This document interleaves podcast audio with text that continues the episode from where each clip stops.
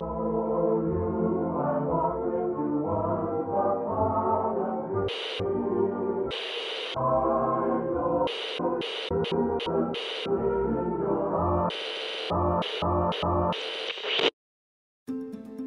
دیزنی از نظر خیلیا پدر انیمیشن و خالق شخصیت میکی ماوس به حساب میاد.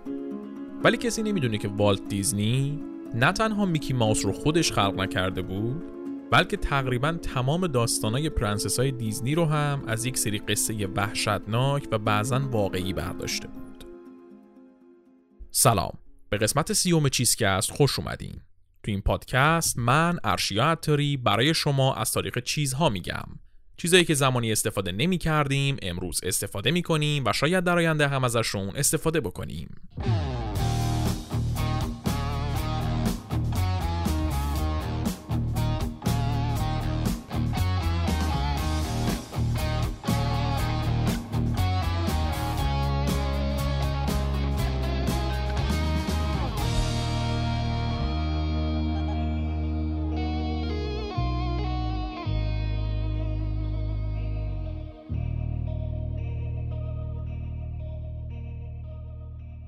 تو این قسمت می‌خوایم تاریخ انیمیشن رو تعریف کنیم.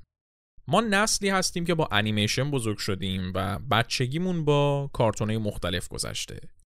تک تک لحظات بچگیمون یا داشتیم خدا خدا می‌کردیم که شیپورچی به نقشش نرسه یا اینکه سوباسا شوتی که زده گل بشه. هممون ته دلمون طرفدار یکی از دوتا کاراکتر اصلی انیمیشن ها بودیم. یا تام یا جری یا گرگه یا میگ میگ یا سیلوستر یا توییتی. دلمون می‌خواست باگزبانی حال اون شکارچیه رو بگیره بعدش با دفیداک بشینن آب میوه رو با نی جوری بکشن بالا که صدای ته رو همه بشنون. ساعتها پای پلنگ صورتی نشستیم کلی از اون بلاهایی که سرش میومده خندیدیم و وقتی هم با زرنگی موفق می‌شده دلمون خنک شده. خیلی همون صدای زمینه کودکیمون جمله سرپرست گویندگان مهداد رئیسی و تقدیم به بچه های خوب ایرانه. دنیای انیمیشن و کارتون انقدر قشنگ و جذابه که میشه سالها و قرنها پاش نشست و خسته نشد. همونطور که من یک ثانیه توی تولید این اپیزود احساس خستگی نکردم. توی این قسمت می‌خوایم بریم سراغ این که چی شد این دنیای جادویی به وجود اومد و چجوری شکل گرفت.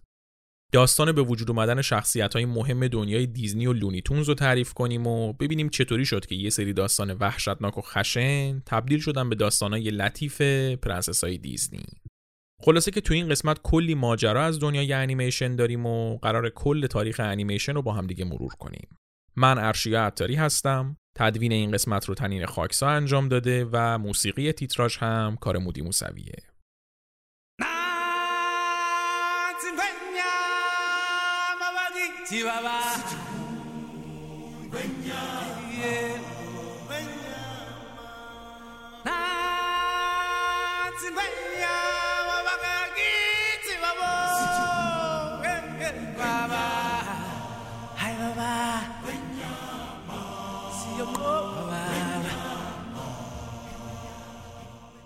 داستان انیمیشن از خیلی خیلی سال قبل شروع میشه. اوایل قرن 17 میلادی یعنی حدود 400 سال پیش. اون زمان یه دستگاهی اختراع میشه به اسم فانوس جادویی. این یه دستگاهی بود که یه سری تصویر رو می‌تونست مثل پروژکتور پخش کنه رو دیوار. بعد این تصاویر روی یک نواری بودن. هر کدومشون هم مثل اون یکی بود فقط یک فرق خیلی کوچیکی داشت. مثلا توی یکی دست طرف پایین بود توی یکی دستش بالا بود.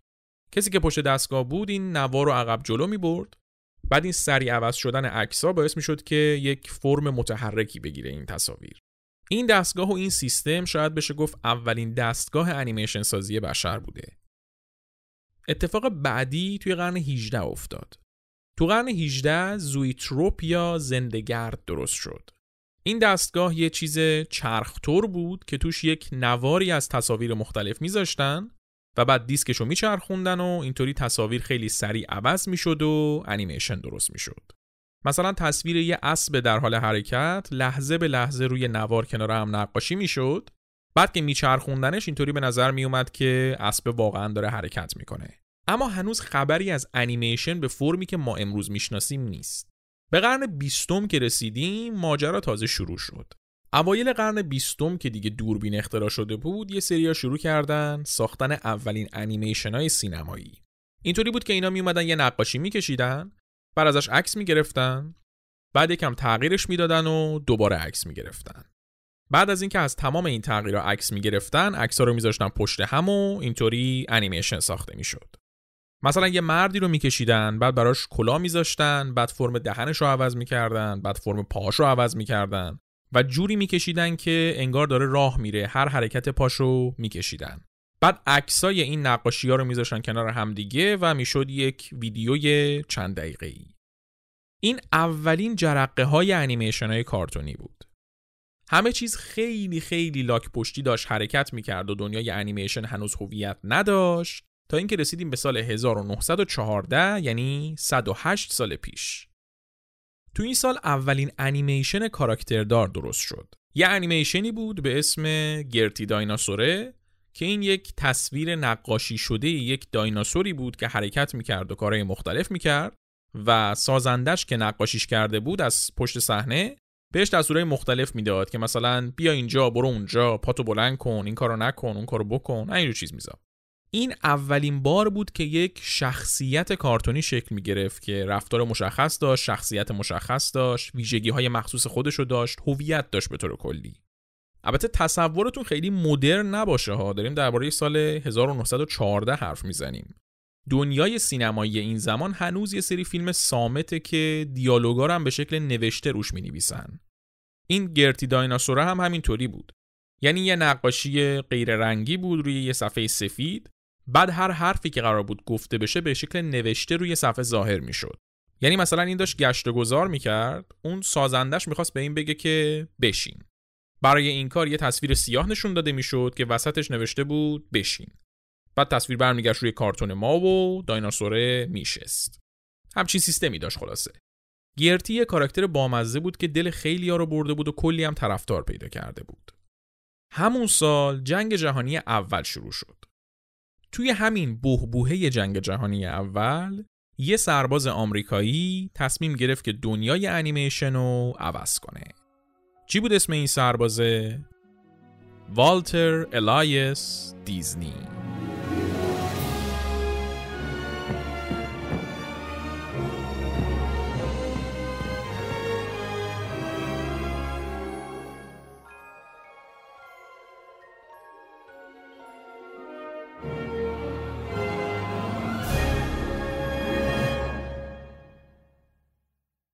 والت دیزنی سال 1901 تو شیکاگو به دنیا اومد. مادرش معلم بود و باباش هم یه کشاورزی بود که دوست داشت بیزنسمن بشه ولی هر کاری که می‌کرد شکست می‌خورد. باباش انقدر آدم عصبی و مریضی بود که دو تا از برادرای والت تو بچگی فرار کرده بودن از خونه تا خودشون رو نجات بدن از دست باباه. والت که 8 9 سالش شد باباش یه شرکت روزنامه رو خرید و والتو مجبور می‌کرد که واسش کار کنه و هیچ دستمزدی هم بهش نمی‌داد. واسه همین والت دیزنی 9 ساله جای بازی و ورجه ورجه مجبور بود در طول روز هم واسه باباش کار روزنامه رسونی بکنه هم کلی کار دیگه از جارو زدن زمین بگیر تا نسخه پیچی داروخونه رو انجام بده. از همون سن بچگی والت دیزنی عاشق نقاشی بود. حتی وقتی خواهر کوچیکش یه مریضی سختی گرفته بود والت واسه اینکه حالش رو بهتر کنه واسهش یه فیلیپ بوک درست کرد. فیلیپ بوک یک دفترچه که هر صفحش یک نقاشی با جزئیات مختلف داره و صفحه رو که پشت هم سری ورق می‌زنی شبیه انیمیشن میشه. یه جورایی این اولین تجربه انیمیشن سازی والت دیزنی بود. والت انقدر عاشق نقاشی بود که توی مدرسه به هیچ درسی توجه نمی‌کرد و فقط در حال نقاشی کردن بود. البته بجز زمانایی که سر کلاس چرت می‌زد. کم کم با سینما که تازه اون روزا اول راهش بود آشنا شد و قایمکی بدون اینکه باباش بفهمه می‌رفت سینما و فیلم می‌دید. ده سالش که بود برادر بزرگترش روی هم از دست باباش فرار کرد و والت شد تک پسر خونه. حالا با اون برادر بزرگترش جلوتر کار داریم. بابای هرچی کار و مسئولیت بود انداخت گردن والت. والت باید تاوان نبودن برادراش رو می‌داد و جور اونا رو هم می‌کشید. حالا سختی کار به کنار. بابای هر فرصتی گیر می آورد با یه چکشی چوبی چیزی میافتاد به جون این والت بخ برگشته. یه روز وقتی والت داشت واسه باباش روزنامه جابجا می‌کرد روی یه پل یه میخ گنده رفت تو پاش و خیلی بدجور زخمی شد. این اتفاق باعث شد که مجبور بشه 14 روز کامل استراحت کنه تا بتونه روی پاش وایسه و برگرده سر کارش. تو این 14 روز که والت کار نمی‌کرد شروع کرد فکر کردن درباره آیندهش درباره کاری که می‌خواد در آینده بکنه. با خودش گفت من بمیرم هم نمی‌خوام این کارایی که بابا مجبورم می‌کنه رو انجام بدم. دکتر و وکیل و مهندس و این حرفا هم که نمیشم اصلا آدمش نیستم. من تو کل دنیا فقط به یه چیز علاقه دارم اونم نقاشی و کارتونه. پس من می‌خوام یه کارتونیست بشم. کارتون البته اون چیزی که الان ما میشناسیمش نیست اون زمان کارتون به نقاشی های کاریکاتور توری و اجتماعی که فرم کمیک داشتن گفته می‌شد. یه جورایی نقاشی های داستاندار. انیمیشن هنوز وجود نداشت. داریم درباره 1912 حرف می‌زنیم. این شد که والت دیزنی تکلیف خودش رو با زندگیش روشن کرد و تصمیم گرفت که کارتونیست بشه و کارتون بکشه. البته قطعا همین که تصمیم گرفت کافی نبود. کلی چالش عجیب غریب روبروش بود. یهو نمی‌تونست از دست باباش خلاص شه پول چندانی هم توی کار کارتون نبود. حالش که بهتر شد دوباره رفت سر کارهای مختلف و همچنان باباش داشت ازش بیگاری می‌کشید. ولی در کنار اینا شروع کرد شرکت کردن توی کلاسای نقاشی و چیزی یاد گرفتن. سال 1917 یعنی وسط جنگ جهانی اول والت دیزنی خواست که به عنوان داوطلب اعزام بشه و بره جنگ. ولی به خاطر سن کمش دولت بهش اجازه نداد به عنوان سرباز بره. اینم که هیچ جوره نمی‌خواست برگرده مدارک شناساییش رو جل کرد و سنش رو که 16 سال بود بیشتر نشون داد اینطوری شد که تونست بره توی صلیب سرخ و راننده آمبولانس بشه والت دیزنی 16 ساله رو فرستادن فرانسه و تا آخر جنگ جهانی اولم توی فرانسه موند. اون وسط یه آنفولانزای اسپانیایی هم گرفت و با هر بدبختی بود زنده موند. جنگ که تموم شد، والت دیزنی برگشت آمریکا و دیگه تصمیمش رو گرفته بود. برگشت به باباش گفت که می‌خواد کار هنری بکنه و دیگه نمی‌خواد واسه باباش کار کنه. بابا هم کلی توپید بهش که بچه این چیزا نون آب نمیشه و هیچی نمیشی تو آخرش و بیا پیش من کار کن در کنارش نقاشی بکش و از این حرفا. ولی دیگه این تو میری از اون تو میری یا نبود والت دیزنی عزمش رو جزم کرده بود که یه کارتونیست موفق بشه بعد از کلی بالا پایین رفتن و جون کندن واسه کار پیدا کردن بالاخره به کمک داداشش روی تونست توی استدیوی تبلیغاتی که کار کارتون می‌کرد استخدام بشه. تو این استدیو والت دیزنی با یه شخصی آشنا شد به اسم آب آیورکس. آیورکس بعد از یه مدت رفیق صمیمی والت دیزنی شد و این دوتا با هم دیگه تصمیم گرفتن که business خودشون رو راه بندازن. والت دیزنی خلاق بود و آیورکس هم نقاش خیلی ماهری بود. شرکتی که این دوتا راه انداختن به ماه نکشیده ورشکست شد و جفتشون مجبور شدن که برن واسه یه شرکت کارتونی دیگه کار کنن. این زمان یعنی سال 1920 حدود 6 سال از اون انیمیشن گرتی دایناسور گذشته بود و کاراکترهای مختلفی درست شده بودن. شرکت های مختلفی بودن که ویدیوهای کوتاه انیمیشنی درست می‌کردن که اکثرشون هم فرم تبلیغاتی داشت و بعضیاشون هم واسه سرگرمی بود. ولی هنوز انیمیشن به شکل یه مدیوم جدی و درست حسابی وجود نداشت. والت دیزنی کم کم کار کردن با دوربینا رو یاد گرفت و شروع کرد روی مهارتاش کار کردن. بعد از یه مدت دیگه از کار کردن واسه باقی شرکت ها خسته شده بود و می‌خواست جای انیمیشن ساختن از روی متن نویسنده های شرکت ها خودش انیمیشن خودش رو بسازه. این شد که یه دوربین از شرکتی که توش کار می‌کرد قرض گرفت و شروع کرد توی گاراژ خونش روی انیمیشن خودش کار کردن. بعد از یه مدت سعی و خطا بالاخره کارتونایی که ساخت به نظر خودش راضی کننده اومد. این شد که طرحش رو رفت به مدیر نیومن تیاتر که یکی از تئاترها و سینماهای بزرگ آمریکا بود نشون داد و اونم قبول کرد که کارتونای والت دیزنی رو نمایش بده. این شد که والت دیزنی از کارش استعفا داد و شرکت انیمیشن خودش به اسم لفوگرام رو تأسیس کرد. واسه اینکه لفوگرام موفق بشه، والت دیزنی باید یه سری ایده جدید و عملی می‌کرد که باقی استدیوهای انیمیشن انجامش نداده باشن. حالا چی بود این ایده جدید؟ ساختن انیمیشن بر اساس داستانای قدیمی. داستانایی مثل سیندرلا و شنل قرمزی و آلیس در سرزمین عجایب و اینا. تو فارسی فکر کنم بهشون میگیم داستانهای پریان یا قصه های پریان که این ترجمه همون fairy tale انگلیسیه اینو جلوتر حالا باهاش مفصل کار داریم خلاصه که والت دیزنی تصمیم گرفت با لفوگرام بیاد بر اساس این داستانا انیمیشن بسازه والت دیزنی تونست با این ایده سرمایه گذار جور کنه و اون رفیقش آب آیورکس رو به همراه چهار تا انیماتور دیگه استخدام کنه تا این انیمیشن ها رو بسازن. قرار بود 6 تا انیمیشن سیاه‌سفید کوتاه ساخته بشه و یه شرکت معروف به اسم پیکتورال کلاب بخرتشون. سال 1922 وقتی آخرین انیمیشن از اون 6 تا هم حاضر شد و والت دیزنی و باقی انیماتورها حاضر بودن تا یه پول قلمبه گیرشون بیاد یه فاجعه اتفاق افتاد. پیکتورال کلاب ورشکست شد. Thank you.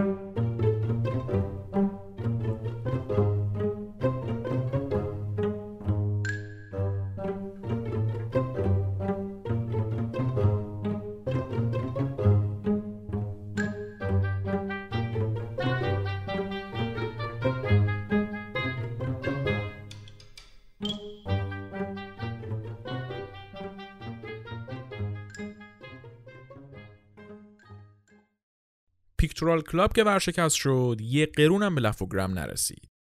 رسما تمام تلاش و سرمایه لفوگرام که مال والت دیزنی بود خاکستر شد و والت دیزنی تا خرخره رفت تو بدهی. حتی اونقدی پول نداشت که بره تنها کفشش که توی کفاشی بود رو از کفاشی بگیره. این شد که بیخیال انیماتور شدن شد و دوربینش رو فروخت و با 40 دلاری که ته جیبش مونده بود رفت هالیوود که کارگردان بشه. ولی تو هالیوود هم هیچکس بهش کار نداد. از اون طرف این مدت که والت مشغول اون 6 تا فیلم بود و بعدش هم که بیکار شده بود یه سری کمپانی انیمیشن تو نیویورک قد علم کرده بودن و واسه خودشون کسی شده بودن. در نتیجه والت دیزنی اصلا خودشو در حدی نمی‌دید که بخواد دوباره بره سراغ انیمیشن. می‌گفت ما دیر اومدیم همه انیمیشن ها رو ساختن. رسما تو دور باطل افتاده بود. بعد از یه مدت دوباره به فکر افتاد که بره سراغ امضای کارش یعنی انیمیشن های قصه های پریان. گاراژ عموش رو تبدیل به استدیو کرد و با برادر بزرگترش روی شریک شد. اسمش هم گذاشتن استدیوی کارتون برادران دیزنی. بعد شروع کرد با شرکت های بزرگ فیلم مذاکره کردن واسه عملی کردن ایدش. در نهایت یه تهیه کننده نیویورکی به اسم مارگارت وینکلر باش قرارداد بست تا یک انیمیشنی بر اساس داستان آلیس در سرزمین عجایب بسازه.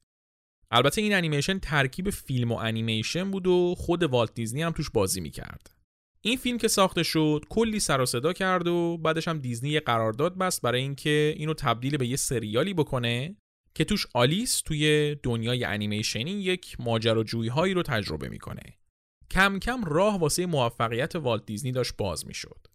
یکم بعد از جریان این فیلم شرکت یونیورسال پیکچرز از شوهر مارگارت وینکلر همون تهیه کننده فیلم آلیس خواست که یه انیماتور پیدا کنن که بیاد یه کاراکتر جدید رو خلق کنه و انیمیشنش رو بسازه. مارگارت هم به شوهرش اصرار کرد که با استدیوی دیزنی قرار داد ببندن واسه این کار. دیزنی هم قبول کرد و اینطوری شد که مجموعه انیمیشنی آزوالد خرگوش خوششانس توی اواخر دهه 20 میلادی ساخته شد. این انیمیشن بر اساس فیلم های چارلی چاپلین ساخته شده بود و دیالوگ و این داستانا نداشت. فقط یه سری تصویر سیاسفید و موزیک بود و یک سری اتفاقات و لحظاتی که ساخته می‌شد و خندهدار بود. ولی از اونجایی که خرگوش شخصیت داشت و ویژگی های رفتاری مشخص داشت یک نوآوری بزرگی به حساب می اومد آزوالد خیلی گل کرد و کلی پول ساخت واسه شوهر خانم وینکلر. ولی پولی که به والت دیزنی می‌داد هر روز کمتر و کمتر می‌شد و آخرش دیگه حتی کفاف هزینه تولید رو هم نمی‌داد. والت دیزنی تصمیم گرفت که همکاریش رو با یونیورسال پیکچرز قطع کنه و خودش ماجراهای آزوالدو بسازه. ولی وقتی خواست قرارداد رو فسخ کنه متوجه شد که یونیورسال پیکچرز حق اختصاصی کاراکتر آزوالد رو واسه خودش برداشته و واسه همین والت دیزنی نمی‌تونه خودش از کاراکتری که ساخته جای دیگه استفاده کنه. این شد که با قلبی آکنده از اندوه از یونیورسال پیکچرز اومد بیرون و عطای آزوالدو به لقاش بخشید و تصمیم گرفت از اول شروع کنه. شروع کرد با رفیقش همون آب آیورکس روی یک شخصیت جدید کار کردن. انواع اقسام حیوونا و موجودات رو تست کردن تا در نهایت رسیدن به یک طرح جالب. آب آیورکس یک نقاشی کاریکاتور توری از یک موش کشیده بود که یه شکم گرد داشت و یه شلوار دو دکمه پاش بود. بعد از یکم کار کردن روی هویت این طرح جدید والت دیزنی به شخصیت داد و اسم این موش بانمک به پیشنهاد همسر والت دیزنی شد میکی ماوس.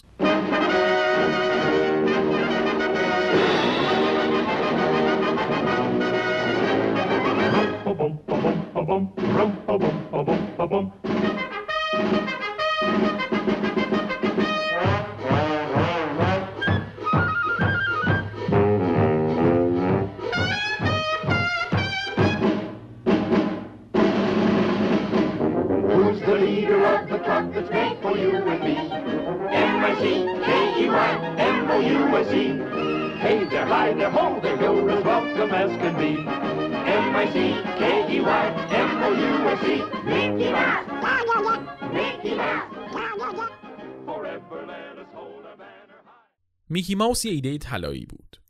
والت و آب روی اولین انیمیشن میکی ماوس کار کردن و سال 1928 اولین انیمیشن میکی ماوس به اسم ستیم بوت ویلی حاضر شد. از اونجایی که هیچ شرکت پخش کننده حاضر نشد این فیلم رو پخش کنه والت دیزنی به پیشنهاد یکی از دوستاش تصمیم گرفت که این فیلم رو توی تئاتر برادوی به نمایش بذاره تا بعد از اینکه ازش استقبال شد خود پخش کننده ها بیان سراغش این شد که بوت ویلی نوامبر 1918 توی برادوی نمایش داده شد و خیلی زود کلی طرفدار پیدا کرد. مهمترین ویژگی این فیلم این بود که اولین انیمیشن تاریخ بود که صدای هماهنگ داشت. یعنی فقط موزیک پخش نمی‌شد توش. صدای سوت کشتی، صدای پرنده، صدای آواز خوندن و خنده و همه این صداها توش وجود داشت و هماهنگ با تصویر بودن. افکتای صوتی مثل صدای زمین خوردن و صدای آب و از این چیزا داشت. خیلی واسه زمان خودش مدرن بود. این شد که به چند هفته نکشیده کلی شرکت پخش فیلم صف کشیدن که حق پخش این فیلم رو بخرن از والت دیزنی. منتها مشکلی که همشون داشتن این بود که می‌خواستن حق استفاده از میکی ماوس رو از دیزنی بگیرن. دیزنی هم که نمی‌خواست همون بلایی که سر آزوالد اومده سر میکی ماوس هم بیاد این پیشنهاد شرکت ها رو قبول نمی‌کرد.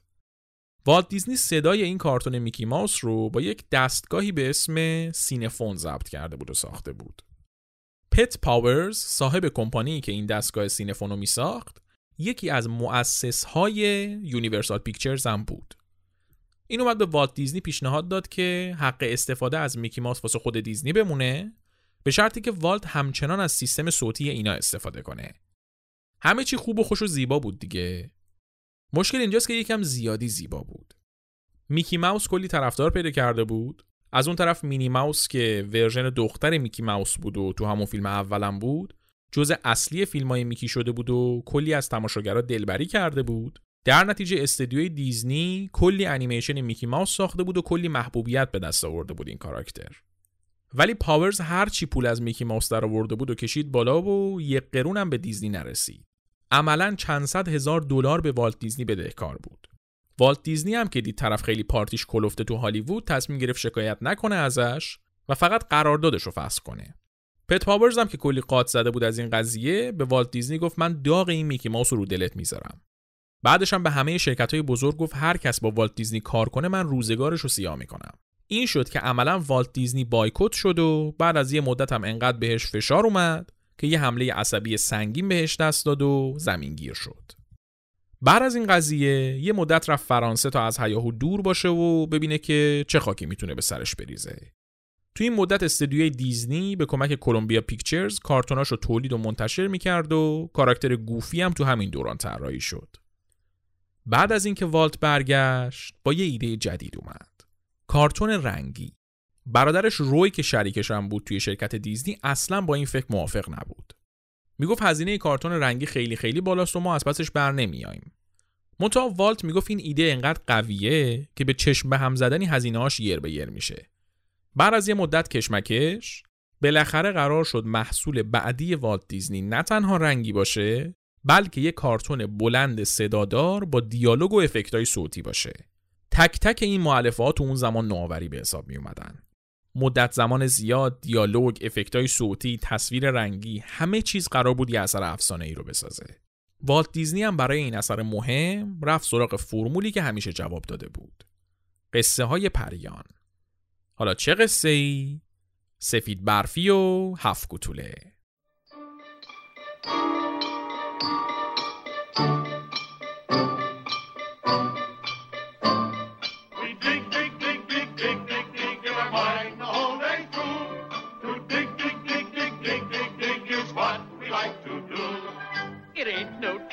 If you dig, dig, dig with a shovel or a pick. In a mine, in a mine, in a mine, in a mine, where a million diamonds shine. We dig, dig, dig, dig, dig, dig, dig from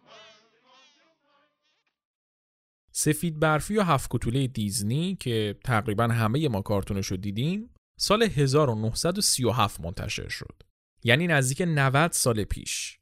این فیلم اولین کارتون بلند رنگی تاریخ بود. 83 دقیقه زمانش بود. تو اون زمان همه کارتونا کوتاه در حد ماکسیموم 5 6 دقیقه بودن مثل همین کارتونایی که توی برنامه کودک ها پخش می‌کنن سفید برفی شروع کننده چند تا جریان بزرگ بود کارتون رنگی، کارتون پردیالوگ، کارتون بلند همه اینا از سفید برفی دیزنی شروع شد. منتها سفید برفی جریان خیلی مهمتر رو شروع کرد که اون زمان کسی حواسش بهش نبود. اون زمان دنیای دیزنی در اصل دور سه تا شخصیت اصلی میکی ماوس و دانل داک و گوفی میچرخید. اما امروز وقتی حرف کارتون دیزنی میشه شما اول از همه یاد چی میافتید؟ اکثر آدمای امروز وقتی اسم کارتون دیزنی رو میشنون یاد داستانای پرنسسایی مثل سفید برفی و زیبای خفته و راپونزل و اینا میافتن. هویت کارتون دیزنی الان حول همچین کاراکترایی میچرخه. کاراکترایی که بر اساس قصه های پریان ساخته شدن و معمولا درباره اون دنیای پرنسسی هن. سفید برفی دیزنی شروع کننده این جریان بود. حالا نه که کل کارتونای دیزنی همین باشن ها هزار تا موضوع دیگه داره مسلما منتها کلیشه اصلی کارتوناش همینه همونطور که گفتیم این قصه ها از داستانه پریان گرفته شده بودن منتها تو خیلی هاشون داستان کارتون با داستان اصلی خیلی فرق داره در واقع به دلیل محتوای خشن و نامناسب برای بچه ها والت دیزنی توی این داستان ها یه تغییراتی داده. اینجا من می‌خوام به بعضی از این داستان ها و داستانه واقعیشون اشاره کنم و بگم اصلشون چی بوده. یه چیزی که باید در نظر بگیرید اینه که همونطوری که الان گفتم این داستانا برای بچه ها اصلا مناسب نبودن و واسه همین دیزنی عوضشون کرده. پس اگر بچه ای اطرافتونه حدودا چهار دقیقه از هدفون استفاده کنید و اگر خودتون زیر 18 سالید پردیس جان با شما اما چهار دقیقه بزنید جلو ادامه داستان از اونجا گوش کنید. بریم سراغ ماجرای ترسناک پرنسس های دیزنی. با همین سفید برفی شروع می‌کنیم. توی کارتون سفید برفی بعد از اینکه شاهزاده میاد سفید برفی رو میبوسه و نجاتش میده یه رعد و برقی می‌خوره به صخره که نامادری سفید برفی روش بود و نامادری پرت میشه از صخره پایین و کارش تموم میشه. همینطوریش دردناک و ترسناک این صحنه. حالا شما ببین اصلش چی بوده. توی داستان اصلی نامادریه نمیمیره اینطوری زنده میمونه و توی عروسی این دوتا هم شرکت می‌کنه. بعد مجبورش می‌کنن که یه جفت کفش آهنی داغ که از داغی قرمز شده بودن و بپوشه و انقدر برقصه تا بمیره. این از سفید برفی. بریم سراغ سیندرلا. طبق اون داستانی که تو فیلم های دیزنی نشون داده شده و برای ما تعریف کردن سیندرلا آخر داستان کفشی که جا گذاشته بود اندازش میشه و با شاهزاده ازدواج می‌کنن و به خوبی و خوشی زندگی می‌کنن و خواهرناتنی های سیندرلا هم فقط از حسودی میترکن. ولی توی داستان اصلی سیندرلا که جز قصه های برادران گریمه خواهرناتنی های سیندرلا واسه اینکه کفش اندازشون بشه خیلی خشم برخورد می‌کنن با خودشون. یکیشون انگشتای پاشو اره می‌کنه و اون یکی هم پاشنه پاشو کاملا می‌بره تا پاش جا بشه تو کفش. بعد ماجرا اینجا تموم نمیشه. تو عروسی سیندرلا و شاهزاده یه سری کبوتر از بهشت میان و بالا سر همه پرواز می‌کنن. بعد از اینکه کبوتر رو دو سه دور زدن میان چشمای خواهرناتنیا رو با نوکشون سوراخ می‌کنن و بعدش از حدقه درشون میارن. بعد شما تصور کن من این قصه رو با همین جزئیات تو 8 سالگی تو کتاب برادران گریم خوندم. رسما traumatize شدم. اینم از سیندرلا. بریم سراغ پرنسس بعدی. کاراکتر مورد علاقه editor چیزکست؟ زیبای خفته. توی داستان اصلی زیبای خفته پرنسی که میاد زیبای خفته رو میبوسه در اصل یک شاهیه که زن و بچه هم داره. بعدش هم نمیاد زیبای خفته رو ببوسه. بلکه وقتی میاد و می‌بینه که دختر خوابه بهش تجاوز می‌کنه. زیبای خفته هم چند ماه بعد با دو تا بچه از خواب بیدار میشه و پا میشه میره کاخ شاهه که بهش نشون بده چه دست گلی به آب داده. بعد زن اون پادشاهه ملکه کشور قاطی می‌کنه به پادشاهه میگه که باید این دوتا بچه رو بخوری. بعد پادشاه قاطی می‌کنه ملکه هر رو میندازه تو آتیش و با زیبای خفته ازدواج می‌کنه. واقعا نوت چه داستانش. قصه بعدی مال راپونزله. طبق داستان اصلی راپونزل موهاشو از بالای برج واسه پسر مینداخته پایین و پسر اینطوری می‌رفته بالا و میدیدتش. انقدر پسره میاد بالا و میبینتش و میبینتش و میبینتش که راپونزل باردار میشه.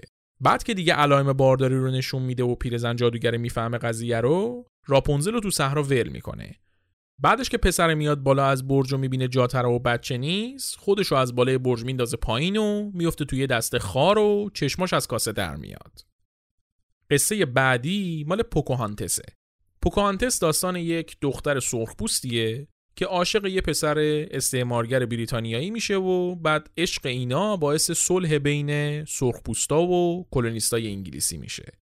خیلی رویایی دیگه نه؟ خب نه. داستان اصلی که یه داستان واقعی هم هست اینطوریه که بعد از اینکه پسر انگلیسی برمیگرده انگلیس دستور میده پوکوانتس رو به زور بیارن انگلیس و به زور مسیحیش کنن و به زور به عقد یه مرد انگلیسی در بیارنش. بعدش هم تا چند سال دست بسته میبردنش تو لندن میچرخوندنش به عنوان یک سرخپوست متمدن شده به مردم نشونش می‌دادن یعنی عملا داستان حول این میچرخه که سرخپوستا وحشی و نامتمدن بودن پوکانتس واقعی هم اواخر قرن 17 به یه دلایل نامعلومی میمیره. اینایی که گفتم چند تا از موارد این مدلی بود. تعدادشون بیشتر از اینه طبعا و ما دیگه بیشتر اینجا کششون نمیدیم میریم سراغ داستان اصلی. از اینجا به بعد دیگه مشکلی نداره بچه ها هم می‌تونن گوش بدن. والت دیزنی با سفید برفی دنیای انیمیشن و دیزنی رو زیر و رو کرد. از اینجا به بعد داستان فرق کرده بود. انیمیشن فرم جدید به خودش گرفته بود و می‌شد دیگه در حد یه فیلم بلند انیمیشن داستانی ساخت. دیزنی دوران جدید رو شروع کرده بود. حالا کاری نداریم که فیلم های دیزنی پر از پیامهای نژاد پرستانه بود و آدم خوباش کلا سفید پوست بودن و هرچی وحشی بود سرخ پوست و رنگین پوست بود و شاهزاده ها همینطوری ندیده نشناخته یه دختری که بیهوشه رو بدون رضایت خودش میبوسیدن که زندش کنن و از این حرفا. تو همین دهه سی والت دیزنی رقیب بزرگ پیدا کرد. کمپانی که من به شخص کارتوناشو خیلی بیشتر از کارتونای دیزنی دوست دارم. چیو داریم میگیم؟ لونی تیونز.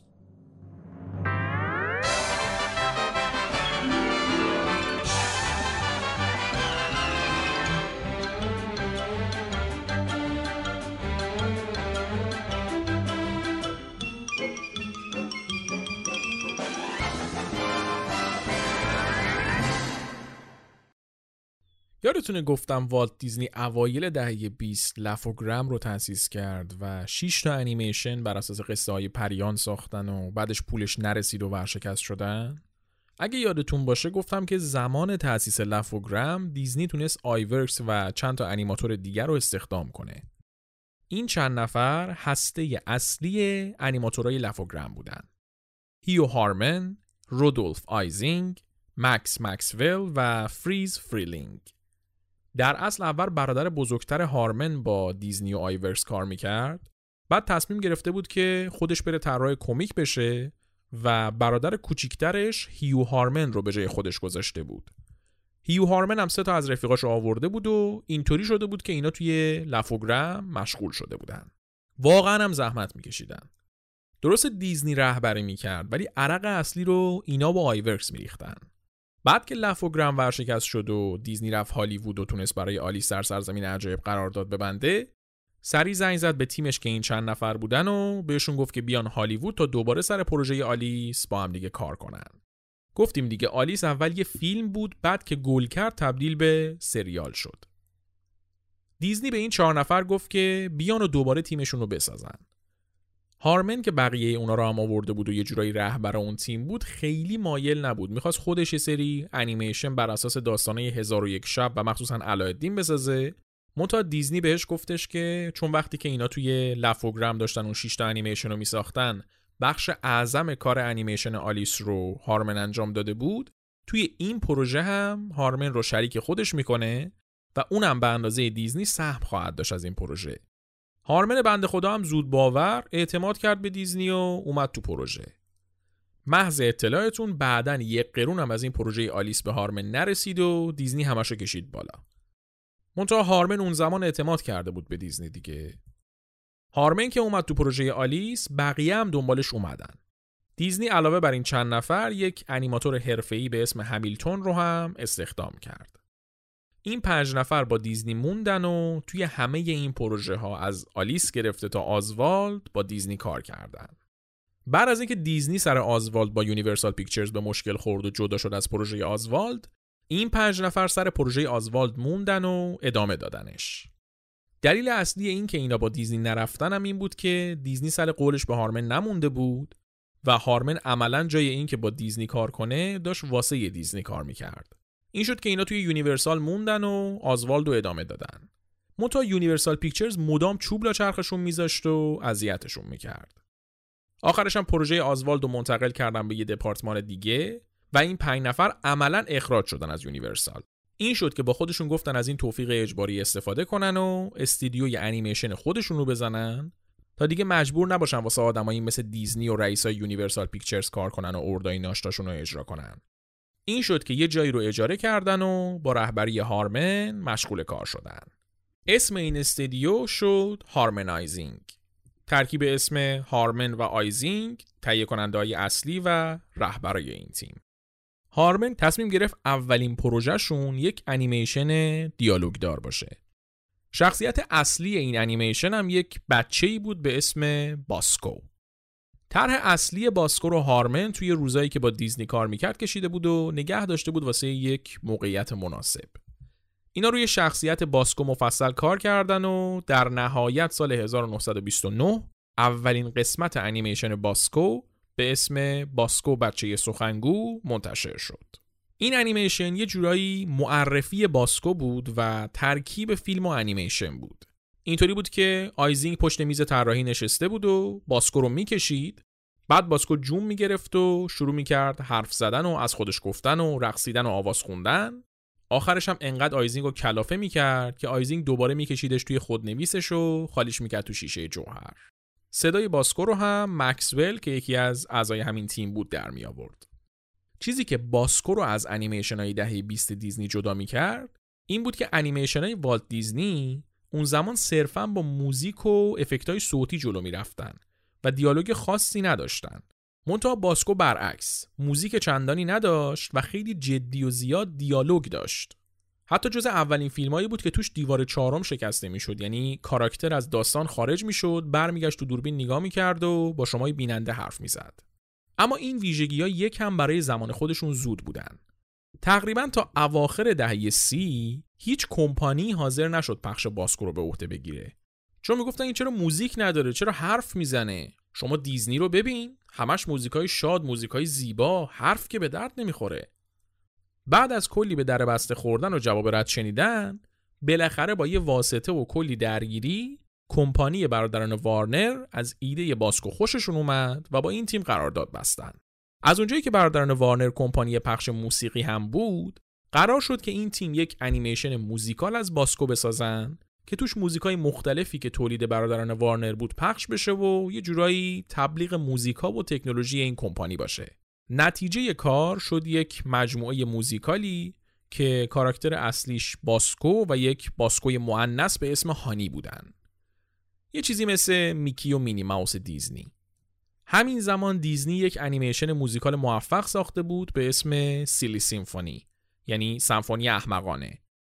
اینا هم با الهام گرفتن از همین اسم اسم این مجموعه رو گذاشتن آواهای خلوچل یا همون لونی تیونز. لونی تونز نیستا لونی تیونزه. خیلی ها اینو اشتباه می‌گیرن فکر می‌کنن که این تون از کارتون گرفته شده. منتها تون نیست تیونه و معنی آوا میده. لونی تیونز. سریال لونی تیونز تازه شروع شده بود و کلی داشت گل می‌کرد. باسکو و هانی کم کم داشتن به پای میکی و مینی دیزنی می‌رسیدن. کم کم کاراکترهای دیگه هم اضافه شدن به این مجموعه که خب عمر زیادی هم نداشتن. مثلا یه کاراکتری بود به اسم فاکسی که یک روباهی بود که قیافش کپی میکی ماوس بود فقط گوشاش تیز بود. که خب بعد از یه مدت دیزنی بهشون گفت که جمعش کنن وگرنه شکایت می‌کنه ازشون. یه کاراکتر به اسم گوفی داشتن که اینا کنارش گذاشتن ولی دیزنی از اون ور دزدیدش و شد این گوفی که الان می‌شناسیم از همون اولاش هم این باسکو یه مشکلاتی داشت اولا که مدل طراحی شبیه یه بچه آفریقایی بود و گویندش هم که همون مکسول باشه با لحجه آفریقایی حرف می‌زد و کلا یک پیام نجات پرستانه خاصی داشت. عملا همه می‌دونستن باسکو یه بچه سیاه پوسته منتها کسی رسما اعلام نمی‌کرد. حالا لحجهش رو بعد از یه مدت عوض کردن. منتها ظاهرش و رفتارش مشخص بود بر چه اساسی ساخته شده. مدام از کلیشه های نژادی استفاده می‌شد توی رفتاراش و همین یکم وجهه بدی داشت. البته توی دهه سی وجهه بدی نداشت. الان داریم میگیم این حرفا رو. اون موقع همه نجات پرست بودن. اوضاع واسه استدیوی هارمنایزینگ کم کم خراب شد. اینا می‌خواستن مثل دیزنی کارتون رنگی تولید کنن؟ منتها کمپانی برادران وارنر بهشون بودجه نمی‌داد. انقدر این کشمکش بین هارمنایزینگ و وارنر برادرز ادامه پیدا کرد تا بالاخره اینا همکاریشون رو با وارنر برادرز قطع کردن و رفتن. از اونجایی که کاراکتر باسکو هم مال اینا بود وارنر برادرز نمی‌تونست ازش استفاده کنه و اینا باسکو رو با خودشون بردن. بعد یه مدت هم با کمپانی مترو گلدن مایر همون که اول فیلماش اون شیر قررش می‌کنه قرارداد بستن و مسیرشون کلا از برادران وارنر جدا شد که حالا جلوتر به این قضیه مفصل می‌رسیم. از اون طرف تهیه کننده اینا توی وارنر برادرز دستش مونده بود تو حنا. این آقا که اسمش لئون شلزینگر بود تهیه کننده همه کارهای قبلی هارمنایزینگ بود و واسطه استدیوی هارمنایزینگ و وارنر برادرز بود. اینا که رفتن این تصمیم گرفت خودش بخش انیمیشن وارنر برادرز رو دستش بگیره و یه استدیوی کوچیک توی کمپانی وارنر راه انداخت. اسمش هم بر اساس اولین سری انیمیشنی که با هارمنایزینگ ساخته بود گذاشت لونیتیونز اینجا بود که تازه این لونیتیونزی که ما می‌شناسیم متولد شد. کم کم با هر بدبختی و بیپولی که بود انیماتورهای مختلف استخدام شدن و کاراکترهایی مثل پیگی و دفیداک رو درست کردن. اما لونیتیونز هنوز آسش رو رو نکرده بود. سال 1944 یه کاراکتر خرگوش شیطون و زبل و بامزه توی کارتونای لونیتیونز معرفی شد چی بود اسمش؟ باگز بانی um, What's up, Doc? Uh, what's up, Doc? Uh, what's up, Doc? Uh, what's up, Doc? Uh, what's up, Doc? What's that? What's up, Doc? Yeah. What's up, Doc? دهه چهل میلادی دوران طلایی انیمیشن بود. دیزنی داشت از یه طرف با کارتونای کوتاهش که میکی ماوس و گوفی و دانل داک توش بودن میترکوند و از طرف دیگه با کارتونای بلندش که بر اساس قصه‌های کلاسیک بودن مثل پینوکیو و بمبی و دامبو و اینا جایزه های سینمایی رو درو می‌کرد. از اون طرف لونی تیونز کلی کاراکتر محبوب مثل دفیداک و باگزبانی و رودرانر یا همون میگ میگ و توییتی و اینا رو داشت.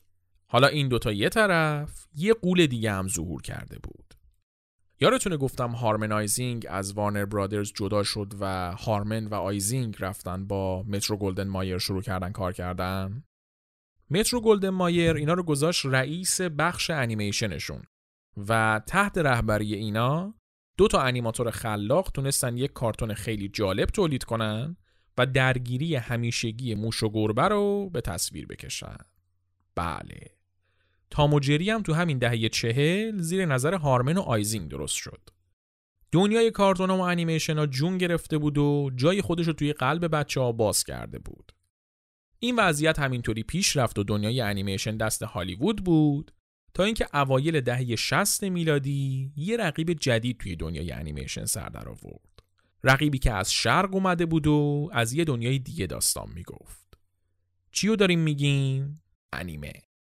انیمه در اصل انیمیشن های ژاپنی بودن که بر اساس کومیکا و داستانه فانتزی و محلی و قدیمی ژاپن ساخته می شدن. از سالها قبل ژاپن داشت توی صنعت انیمیشن کار می‌کرد منتها نتونسته بود موفقیت جهانی خاصی به دست بیاره. تا اینکه توی دهه 60 میلادی یه انیمه ژاپنی درست شد به اسم آسترو بوی که ماجراهای یک پسر قهرمان نیمه ربات بود. مدل انیمیشن های ژاپنی کلا با انیمیشن های آمریکایی فرق داشت. منتها عنصر مدرن بودن و تکنولوژی هم توشون بود. واسه همین انیمه آسترو بوی که کیفیت ساخت خوبی هم داشت تونست علاوه بر ژاپن به کشورهای غربی هم برسه و محبوب بشه. منتها قدرت کمپانیای انیمه به اندازه کمپانیای هالیوودی نبود هر از شنگای یه انیمیشن محبوبی درست می‌کردن که بیشتر توی همون دنیای شرق دیده می‌شد تو دهه 80 میلادی که می‌شد دهه 60 شمسی یکی از مشتریای اصلی انیمه های ژاپنی ایران بود. تا قبل از انقلاب کارتونایی که تلویزیون ایران نشون می‌داد معمولا محصولات دیزنی و لونی تیونز بودن. منتها بعد از انقلاب و مخصوصا سالهای دهه 60 که جو آمریکا ستیزی و اینا خیلی بالا بود توی ایران کارتونای آمریکایی جمع شدن و 90 درصد کارتونای تلویزیون ایران شد انیمه های ژاپنی فوتبالیستا، میتی کومون، بچه های آلپ، آنشیرلی، پسر شجاع، خانواده دکتر ارنست، مهاجران اینا همشون انیمه های ژاپنی بودن. انیمه تا اواسط دهه 2000 میلادی نتونسته بود جدی وارد دنیای غرب بشه و فقط بازار شرق دستش بود. از سال 2000 به بعد انیمه های سریالی مثل ناروتو و پوکیمون و فیلم های انیمیشنی بلند میازاکی مثل شهر اشباه و قلعه متحرک هاول و اینا تونستن توی دنیای غرب محبوب بشن و طرفدارای مخصوص خودشون پیدا کنن. متا همه این جریانایی که تا الان گفتیم مال انیمیشن دو بودی بود. انیمیشن سه بودی از کجا شروع شد؟ عرض می‌کنم خدمتتون.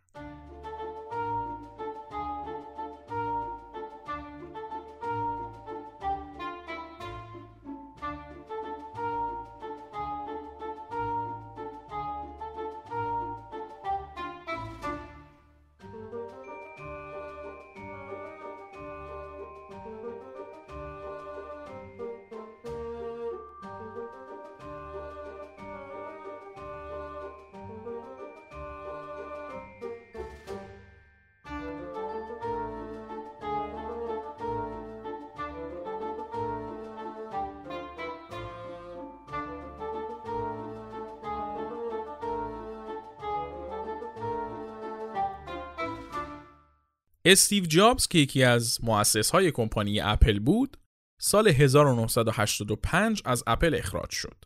جابز که بیکار شده بود و چیزی که از اول واسش زحمت کشیده بود و هم ازش گرفته بودن دنبال یه business تازه بود. حدود یک سال بعد از اخراج شدنش از اپل شنید که جورج لوکاس کارگردان فیلم Star Wars Graphics Group رو گذاشته واسه فروش. Graphics Group یک بخشی از دپارتمان کامپیوتری فیلم Star Wars بود که از تکنولوژیش برای جلوه های ویژه سینمایی استفاده می‌کردن. حالا که پروژه های Star Wars تموم شده بود، جورج لوکاس استفاده ای ازش نداشت و واسه همین گذاشته بودش واسه فروش. استیو جابز هم اومد و Graphics Group رو به قیمت 10 میلیون دلار از جورج لوکاس خرید. هدف استیو جابز این بود که Graphics Group رو تبدیل کنه به یک کمپانی که دستگاه های کامپیوتری مجهز بسازه واسه ساختن جلوه های ویژه و کارهای گرافیکی و اینا. این شد که این کمپانی رو خرید و اسمش هم عوض کرد و گذاشت پیکسار. از روز اول جابز برنامه پیکسار رو متمرکز کرد روی ساختن یک کامپیوتر خیلی پیشرفته که بتونه تصاویر سبودی درست حسابی بسازه. سال 1986 و هنوز هیچ انیمیشن کامپیوتری هم وجود نداره. همه استدیوها از دیزنی و لونیتیونز گرفته تا استدیوهای تبلیغاتی با نقاشی های دستی کار می‌کنن و علاقه به استفاده از کامپیوتر به جای طراحی انسانی ندارن. برای ساختن انیمیشن های سه بعدی هم از stop motion های خمیری استفاده می‌کنن. این شد که استیو جابز نیومد این کامپیوتر رو به کمپانی انیمیشن بفروشه. هدفش رو گذاشت روی عکس برداری پزشکی و هواشناسی و مدل سازی های سه بعدی ژئوفیزیکی و اینا. منتها این دستگاه پیکسار اصلا نتونست فروش کنه و پیکسار توی یه قدمی ورشکستگی بود. این وسط یکی از بنیانگذارای اصلی پیکسار خودش قبلا یکی دو تا انیمیشن سه بعدی ساخته بود که تونسته بود جایزه هم ببره واسهشون. استیو جابز هم که دید این آدم و اعضای تیمش چه کارایی بلدن به ذهنش رسید که جای این که برن التماس استدیوهای انیمیشن رو بکنن که تکنولوژی سه بعدی پیکسار رو بخرن خودشون با تکنولوژی خودشون انیمیشن سه بعدی بسازن و استودیوی انیمیشن خودشون باشن. این شد که شروع کرد تیزرهای تبلیغاتی انیمیشنی ساختن منتها خیلی نتیجه بخش نبود. بعد از یه مدت بخش سخت افزاریشون رو به یک شرکت دیگه فروختن تا هزینه هاشون رو پوشش بدن و بعدش هم استیو جابز شروع کرد به مذاکره با دیزنی. به دیزنی گفت شما تهیه کنندگی و سرمایه گذاری اولین انیمیشن سبودی پیکسار رو به عهده بگیرین. اگه جواب داد که چه بهتر. بهتون ثابت میشه که انیمیشن سبودی جواب میده و می‌تونید تو کارهای خودتون هم ازش استفاده کنید. اگرم جواب نداد اسم پیکسار وسط دیگه آبروی ما میره. ما شکست می‌خوریم. شما فقط سرمایه گذاری. محصول استدیوی دیزنی که نیستشین دیزنی هم قانع میشه و با کلی شرط و شروط سرمایه رو فراهم می‌کنه واسه اینا. این میشه که استیو جابز و تیمش توی پیکسار شروع می‌کنن کار شبانه روزی واسه اینکه این شرط سنگین رو برنده بشن. وضعیتشون انقدر حساس بود که یا این فیلمی که میساختن خیلی موفق می‌شد یا یه شکست خیلی خیلی خیلی سنگین براشون می‌شد که دیگه نمی‌تونستن از جاشون پاشن. نتیجه این قضیه شد انیمیشن Toy Story یا همون داستان اسباب بازی که اولین انیمیشن بلند سه بعدی تاریخ بود. و خب همونطوری که می‌دونیم به شدت هم ترکوند. بعد از این قضیه پیکسار تونست کلی پول به جیب بزنه و توی دنیای انیمیشن و مخصوصا انیمیشن سه بعدی اسم در کنه. منتها از اونجایی که حق امتیاز Toy Story مال دیزنی بود پیکسار کلی پول از دست داد و کلی از درآمد فیلم رفت تو جیب دیزنی. این شد که استیو جابز رفت و با دیزنی مذاکره کرد که یه قرارداد برای فیلم های نمو و شگفتانگیزان و کارخونه هیوله ها ببندن که توش هزینه ها و درآمد بین پیکسار و دیزنی نصف بشه. بعد از اینکه این فیلم ها هم ترکوندن جابز با یه قرارداد بهتر رفت سراغ دیزنی که توش بیشتر سود به پیکسار می‌رسید. منتها مدیر اون زمان دیزنی دیگه اینو قبول نکرد و سال 2005 جابز اعلام کرد که پیکسار و دیزنی از همدیگه جدا شدن. منتها یک سال بعدش وقتی مدیر بعدی دیزنی روی کار اومد تصمیم گرفت جای اینکه با بهترین استدیوی انیمیشن سبودی همکاری کنه اون استدیو رو کلا بخره. این شد که بعد از کلی چک و چونه بالاخره سال 2006 استیو جابز پیکسار رو با جاش به قیمت 7 ممیز 4 میلیارد دلار به دیزنی فروخت. از سال 2006 به بعد دیزنی و پیکسار تولید کننده اصلی اکثر انیمیشن های هالیوود به حساب میان. از سالهای بعد از 2010 با وجود شبکه های پخشی مثل نتفلیکس کم کم انیمیشن های بزرگسالان هم تعدادشون بیشتر شد. انیمیشن های بزرگسالان که برای بچه ها ساخته نمی شدن و مخاطبشون بزرگسالا بودن از همون اول هم در دست تولید بودن. در از خیلی از انیمیشن های اولیه مثل باگز بانی و تولیدای اولیه دیزنی اصلا مخاطبشون بچه ها نبودن. خیلی چیزا از مسائل سیاسی و جنگ و های خشن و مصرف الکل و مواد مخدر و مسائل جنسی و اینا توشون نشون داده می‌شد. از دهه 1930 یه سری قانون تصویب شد توی آمریکا که اینا رو یه مقدار سانسور کنن. و یواش یواش با توجه به این محدودیت ها کمپانیای انیمیشن کل تمرکزشون رو روی بچه ها گذاشتن. تا اینکه سال 1989 کارتون سیمسون ها درست شد و دوباره بازار انیمیشن های کمدی بزرگسالان داغ شد. اواخر دهه 90 میلادی دو تا از شاهکارهای دنیای انیمیشن یعنی فامیلی گای و ساوت پارک شروع شدن و دنیایی رو توی انیمیشن معرفی کردن که توش می‌شد به هر کس دلت می‌خواد هر چی دلت می‌خواد بگی. تری پارکر یکی از سازنده های ساوت پارک میگه ما انقدر با همه شوخی کردیم و هر چی از دهنمون در میومد به همه گفتیم که دیگه کسی نمی‌تونه بیاد بگه فلان اپیزود ساوت پارک واسه تخریب من بوده چون عملا ما به همه توهین کردیم. ما حتی به خودمون هم رحم نکردیم. از بعد از اینکه نتفلیکس اومد شوهایی مثل ریکم مورتی و بوجک هورسمن ساخته شدن و عملا شوهای انیمیشنی بزرگسالان که تا قبل از اون همه جلوشون گارد داشتن نرمال شدن. از همینجا هم اعلام می‌کنم آقا ریکم مورتی مناسب بچه ها نیست. انیمیشن بزرگسالانه اولا که وقتی نمی‌تونید دیالوگاشو عینا ترجمه کنید و مجبورید داستانو کلا عوض کنید لازم نکرده دوبله کنید. دوما وقتی دوبله می‌کنید دیگه به عنوان کارتون بچه ها تبلیغش نکنید جان هر کی دوست دارید. دنیای انیمیشن دنیاییه که آدما می‌تونن به عمق خیالشون هر چقدر که می‌خوان هر چی که می‌خوان خلق کنن. هیچ محدودیتی توش وجود نداره. همه می‌تونن هر چی می‌خوان توش داشته باشن. توی دنیای انیمیشن فرانسویا می‌تونن کارتون وسترن بسازن و بشه لوک خوششانس یا یه تیم چکسلواکیایی شاهکار به اسم پتومت بسازن که بدون یه جمله حرف میلیاردها آدم رو ساعتها سرگرم کنن. آدمو توی انیمیشن می‌تونن همه چی ببینن. می‌تونن حیوانای سخنگو ببینن می‌تونن دنیا رو توی صلح ببینن می‌تونن دنیای بیگرسنگی ببینن می‌تونن یه دنیای قشنگ ببینن. انیمیشن دنیای ما رو خیلی قشنگتر از اون چیزی که هست نشون میده. و همینم باعث شده که مایی که بچگیمون باش گذشته توی سن بزرگسالی هم بدمون نیاد بشینیم پاشو ساعت ها توی دنیاش غرق شیم. انیمیشن یه دنیاییه که فقط 100 سال وجود داره ولی هر چی که بخوایم با هر کیفیتی که بخوایم و تو هر زمانی که بخوایم می‌تونه توش واقعی بشه.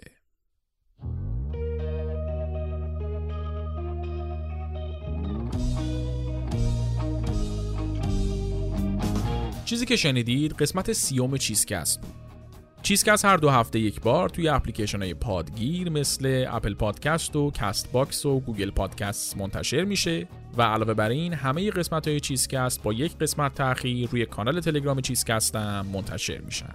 حتما از هر جایی که چیزکست رو میشنوید subscribe کنید تا مشترک چیزکست بشید و هر قسمتی که میاد متوجه بشید. واسه حمایت از چیزکست تنها کاری که لازمه بکنید اینه که چیزکست رو به دوستاتون که فکر می‌کنید تاریخ چیزا براشون جالبه معرفی کنید.